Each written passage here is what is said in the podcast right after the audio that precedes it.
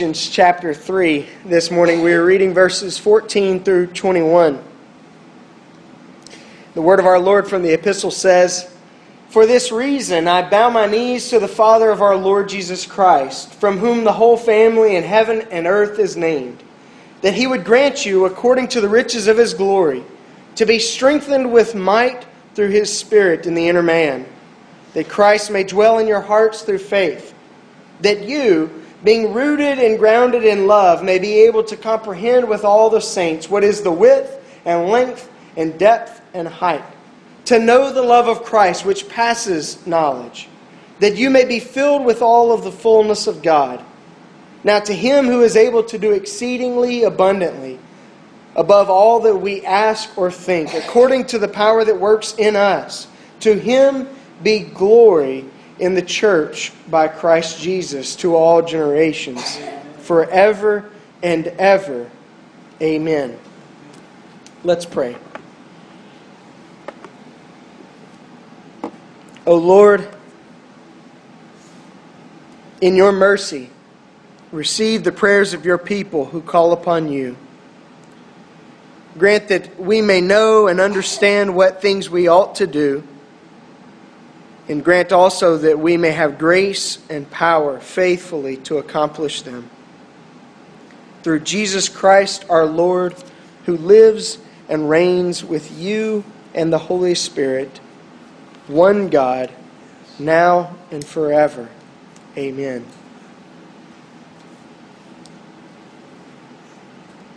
Paul doesn't say it by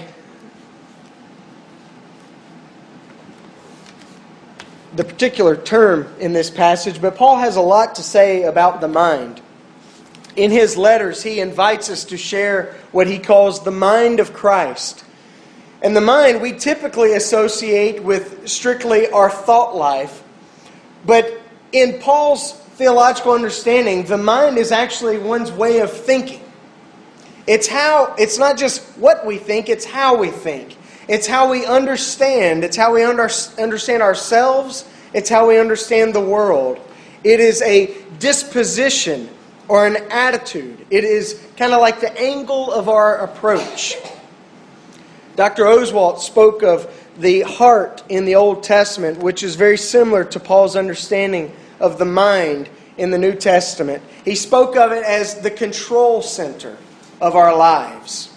And so when Paul invites us to take on the mind of Christ, he doesn't invite us just to think of things like Christ does, but to actually approach life the way Christ does, to have the governing attitude of life toward others, toward God, toward ourselves that Christ has. To begin to think like Jesus thinks. Not just to think his thoughts, but to think like he thinks.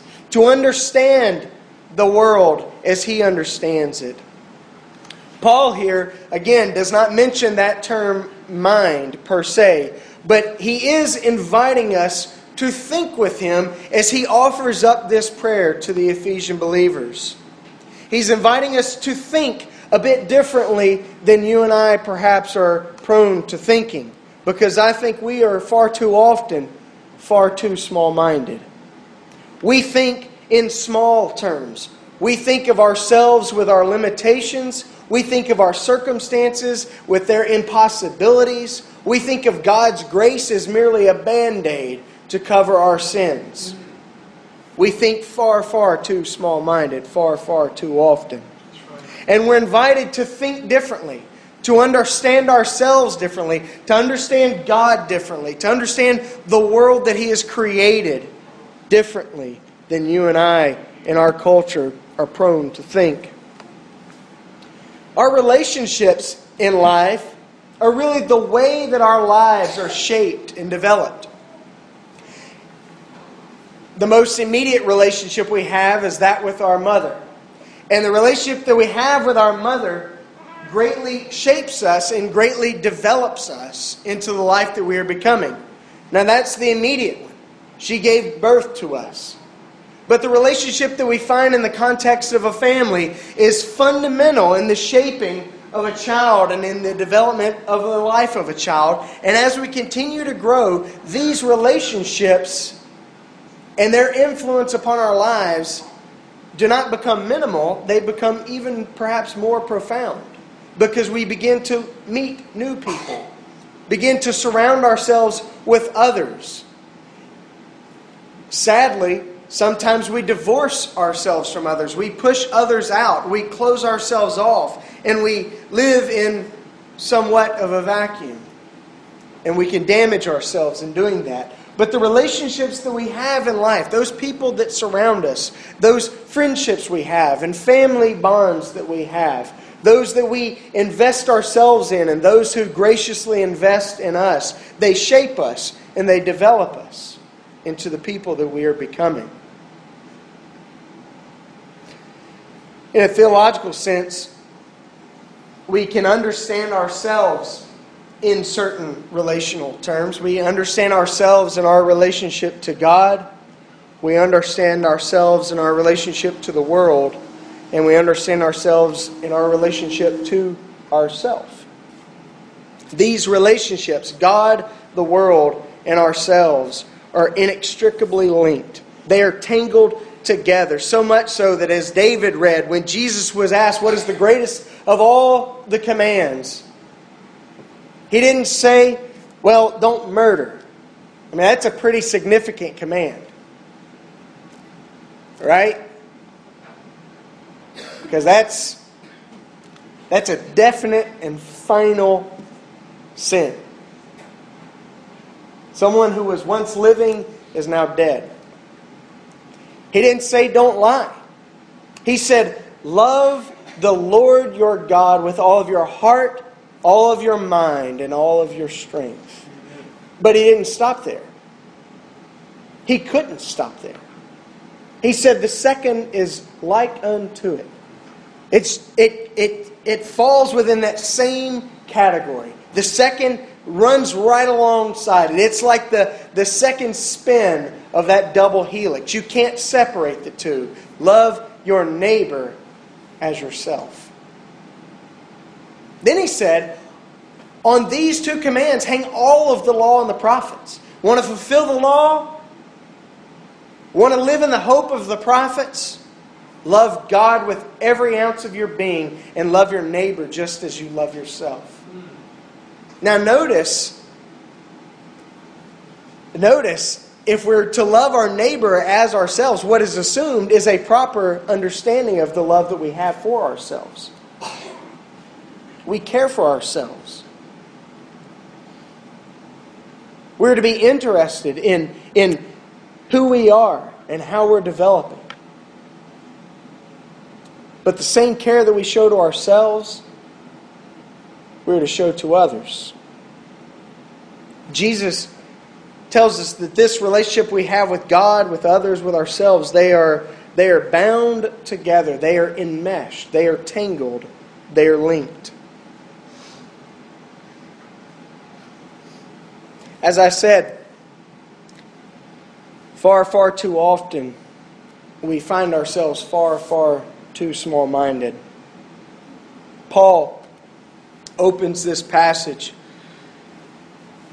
as a prayer. He's writing a letter to these believers that he has invested so much in.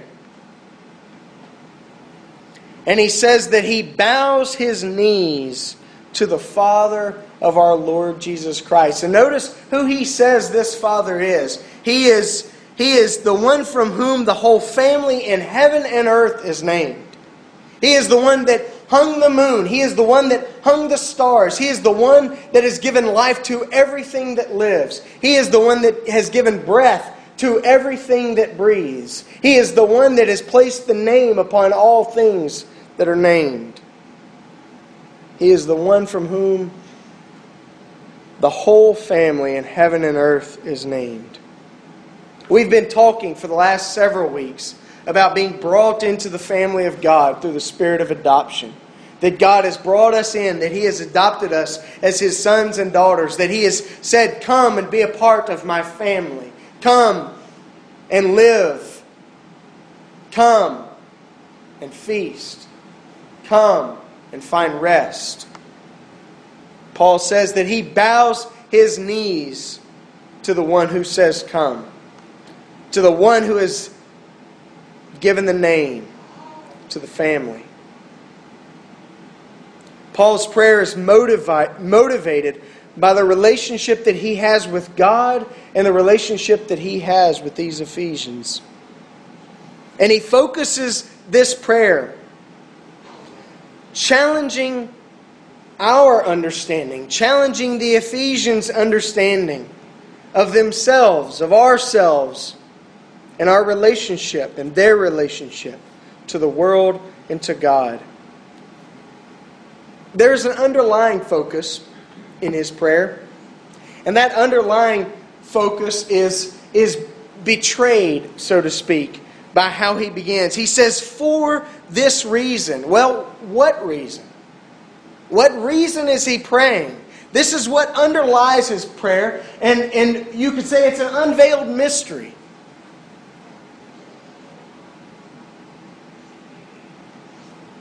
And that unveiled mystery he calls something that was hidden. Something that was hidden in Christ. Or in God who created all things through Christ. And he says that that mystery that has been revealed or unveiled to us is the mystery of the gospel that God loves the whole world, that God intends to bring even the Gentiles into his family. That God's love for the whole world is unsearchable. It is not contained within just the Hebrew people, but God desires all the world to be saved, for all of the world to be brought into this family. Amen. And that mystery has been unveiled in Christ. It has been disclosed to the Hebrew people. Wait a minute. Wait a minute. We've been looking not just for our own national Redeemer, we have been looking for the Redeemer of the whole world. So much so that at Epiphany, even Magi from the east would come bearing gifts to this one who is born for the whole world. So much so that even as Christ taught and healed, that there would be Greeks who would come to see him and to meet him. Christ has come to redeem the world. Paul understands himself in relationship to this unveiled mystery as a minister of the gospel. He is a minister of the gospel to the world, and he understands himself humbly and he understands himself sufferingly. He says that he is completely unworthy. He says, I am less than the least of all the saints, but God has made me a minister of his gospel. God has chosen me, just his humble and lowly and undeserving servant, to bear witness to the mystery that has been revealed to point the world to this mystery that has been unveiled in Christ Jesus. That he desires all the world to be saved. But not only is he just a humble servant, an unworthy minister, he is a suffering minister. In verse 13, he says, Therefore I ask that you do not lose heart at my tribulations for you, which is your glory. Paul is one who knows suffering. Paul is one who knows rejection. He is one who knows loneliness. He is one who knows being despised by the world.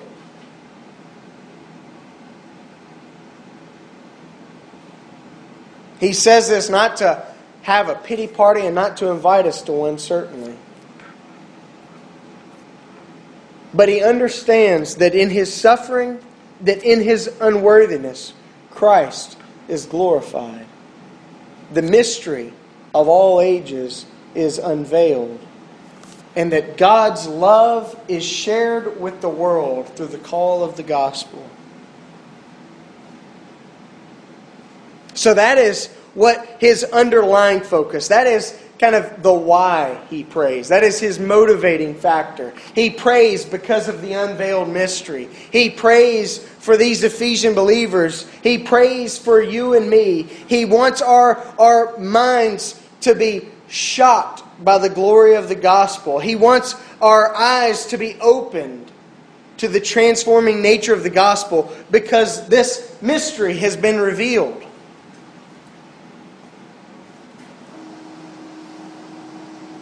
What he prays, the obvious focus of his prayer, is telling for us. He prays for us to have unthinkable resources. To have what is incomprehensible. He challenges not just our understanding of the world and God's great love for it, but he challenges also our understanding of ourselves. He says he prays that God would grant you, according to the riches of his glory, to be strengthened with might through his Spirit in the inner man, that Christ may dwell in your hearts through faith. Now that's big. That's big theology. That is inexhaustible strength. That is the strength of one who can raise the dead.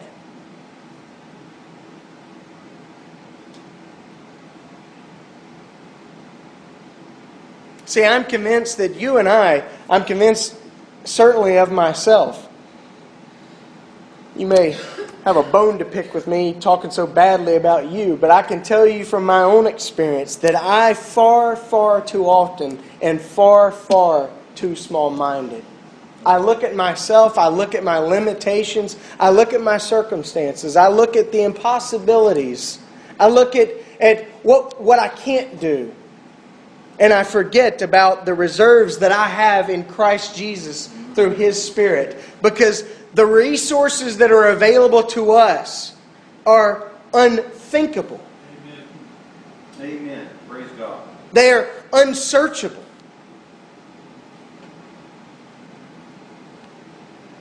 We have circumstances that are difficult, and we have abilities that are limited, but we have a God who is infinite. And Paul says that he prays that we would be strengthened with might through his Spirit, that Christ would dwell in our hearts through faith. This is the strength of the one from whom the whole family in heaven and earth is named. This is the one about which he can end with that great doxology in verses 20 and 21. To him who is able to do exceedingly abundantly above all that we ask or think, according to the power that works in us. To him be glory in the church by Christ Jesus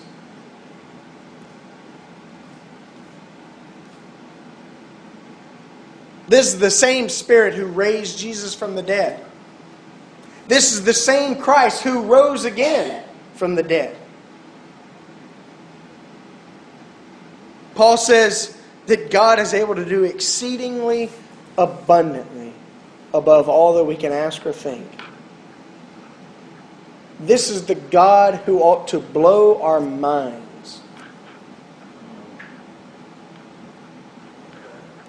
I love that C.S. Lewis said, if you can fit God into your head, if you can understand Him completely, then your God is far too small. He is not the God of the Bible. That's right. And we live our lives, we live our Christian lives. Again, not trying to pick on you guys, this is confession time. We live our Christian lives as though our Christian life is just about doing our best and trying to get through, trying to eke through another day, trying to make it through another week without just tragedy happening. But Paul prays that God would grant to us according to the riches of his glory, which is inexhaustible, to be strengthened with might, not just in some self help stuff, not just in some good Christian resources, but through his Spirit in the inner man, that Christ may dwell in your hearts through faith. See, our, the resources we have in God are unthinkable. They're inexpressible. They're untellable. They're unthinkable.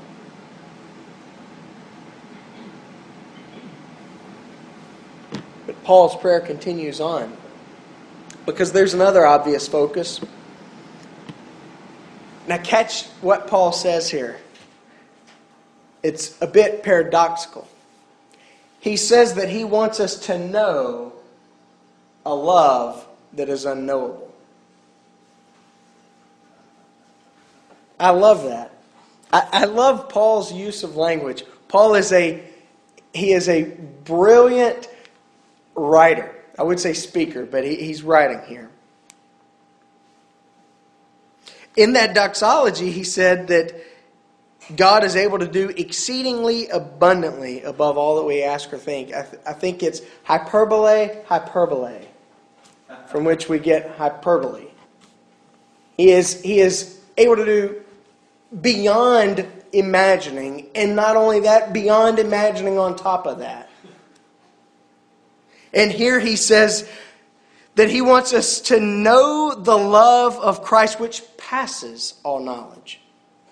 He wants us to know something that is, in the end, finally completely unknowable. You can't control it. Now, his use of the terms know here, or knowledge here, I think are, are important for us to, to understand. There is one sense in which we can know something and we can control it. That's the knowledge that we like to have when we're dealing with disease and sickness, when we're dealing with death and dying. We want a label. I remember reading a book in seminary, Dr. Nyhoff, uh, called How We Die. It was written by an agnostic Jewish doctor. He was head of surgery, uh, I believe at Yale.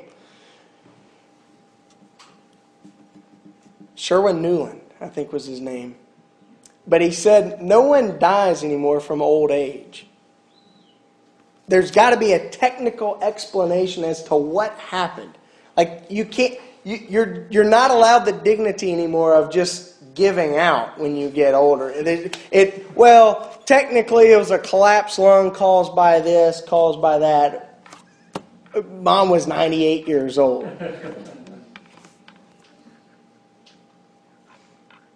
But the knowledge that we seek in the medical field, not we, I'm not, I'm not in the medical field, but the knowledge that we like to, to, to seek for within the fields of medicine is a knowledge that we want to be able to get our heads around so that we can have our hands around the situation. We want to know what we're dealing with because we think that if we can name it, we can control it somehow. If we, if we know the name of the disease we have, we can figure out something. There's that kind of knowledge that wants to control, that wants to exhaustively know. And then there's the kind of knowledge that the Hebrew people in the Old Testament knew of. Yada was their name for it. And it was an experiential knowledge. It was the knowledge that was spoken of when Adam knew Eve and she gave birth to Seth.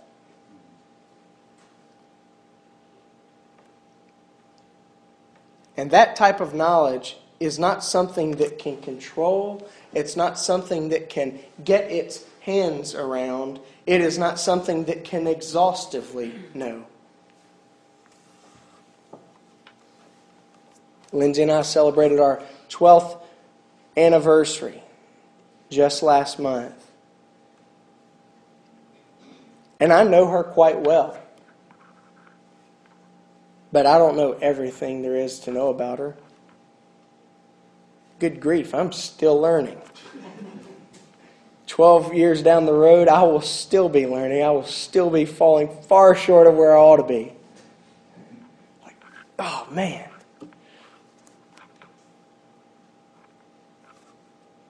Paul says he wants us to know the love of Christ, which can't be known. It passes all knowledge. It is an unknowable love. It is an uncontrollable, uncontainable love. We can't fully get our heads around it. We can experience it. Amen. We can put ourselves under its flow. But we cannot control it. We cannot contain it. He says, You being rooted and grounded in love, finding your foundation in the love of Christ, that you may be able to comprehend. There again, that, that somehow you could understand something that can't finally be understandable. With all the saints, what is the width, the length, the depth, the height? To know the love of Christ which passes all knowledge, and that you may be filled with all the fullness of God. The love of Christ. Knowing the love of God is the foundation of our faith and it is the fullness of our faith. You could say that love is the sum of all Christian living. That's why Jesus could say the greatest of all the commands, which is really the sum of all the, the law and all of the prophets, is to love God and to love your neighbor. It is this law of love that fulfills all laws. And it's a love that must be experienced personally. It is an intimate love.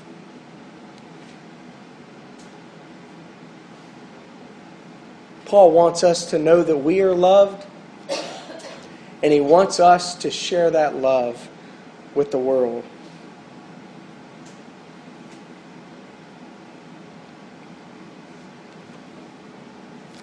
If we're not blown away by the love of God,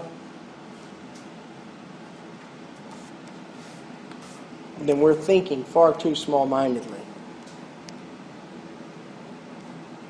we're thinking, oh, well, yes, Jesus loves me. Of course.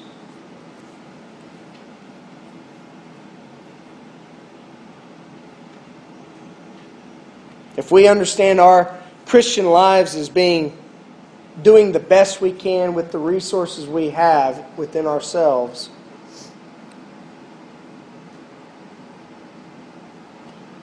we're thinking far too small mindedly. If we're thinking that God's concern in redemption is for us and our friends and our family, and that's about it, then we're thinking far too small mindedly.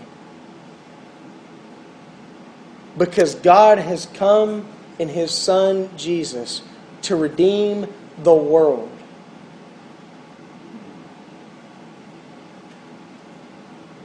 Not just our friends and family, but them also. He has come to redeem the world. And the resources that we have to live in the faith that we have in Jesus are unthinkable. Because His Spirit lives in us. And His Spirit is the one who raises the dead. His Spirit is the one who hovered over the waters in creation.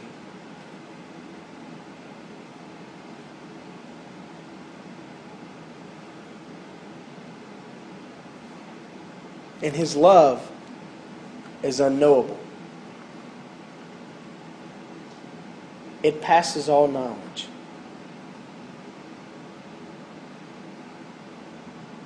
But we can know it. Somehow, in the great mysteries of God, we can know the love of Christ that passes all knowledge. Paul says that it's for this reason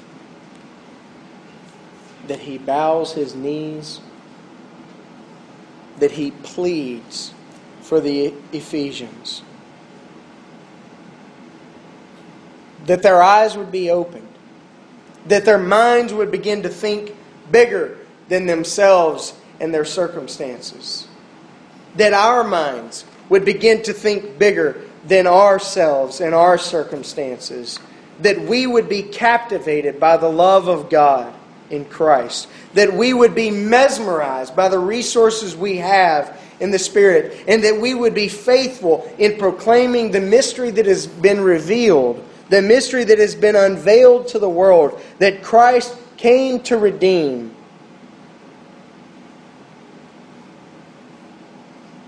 That he's able to do exceedingly abundantly all uh, beyond anything that we can ask or think.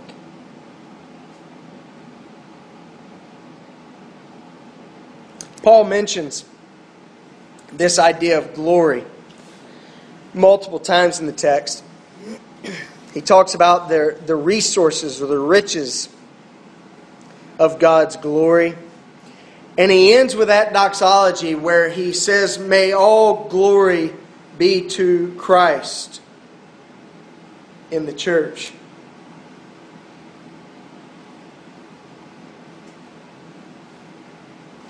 in the Gospels, Jesus understood his glory in relationship to the cross. In fact, it was at the night of his betrayal that Jesus told his disciples, It is now time for the Son of Man to be glorified.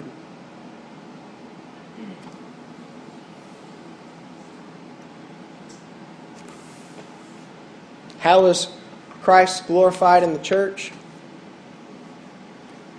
not just by our beautiful singing on Sunday mornings. Oh, yes, we want to give Him glory in our proclaiming of the hope that we have in Him through the beauty of music. But God is glorified to the world by the church when the church lives in the love of Christ and lives in the resources that it has in the Spirit. When the church lives for the sake of the world, proclaiming the mystery, proclaiming the gospel to the world that Christ has come to redeem. When the church gives itself away as Jesus did, then Jesus is glorified in the church. And it is out of this great abundance of riches in glory.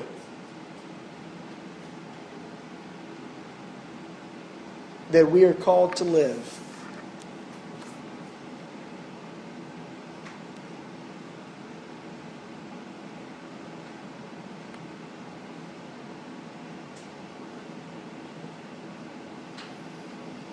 Understanding ourselves apart from this love and apart from these resources we have in the Spirit of God, is far, far too small.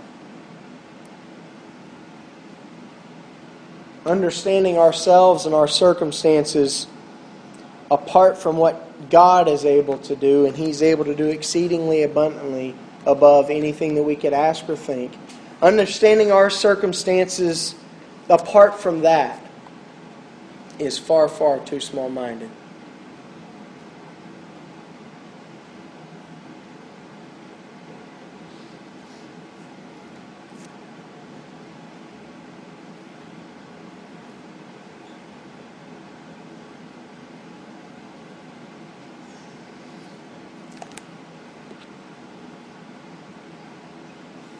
God is able to do exceedingly abundantly above all that we could ask or think.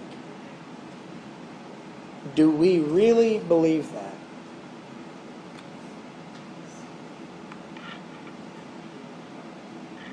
Do we really live like that is true.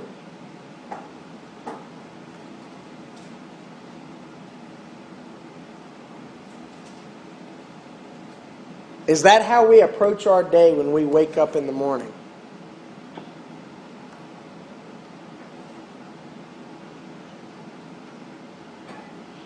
Is that what we dream about when we lie down for bed in the evening? That God is able to do exceedingly abundantly above all that we ask or think.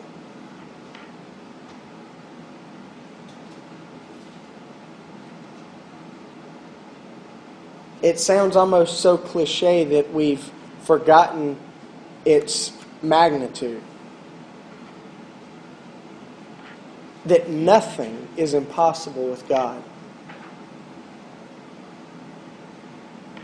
As limited as we are, as impossible as our circumstances are, nothing is impossible with God. His love can raise the dead.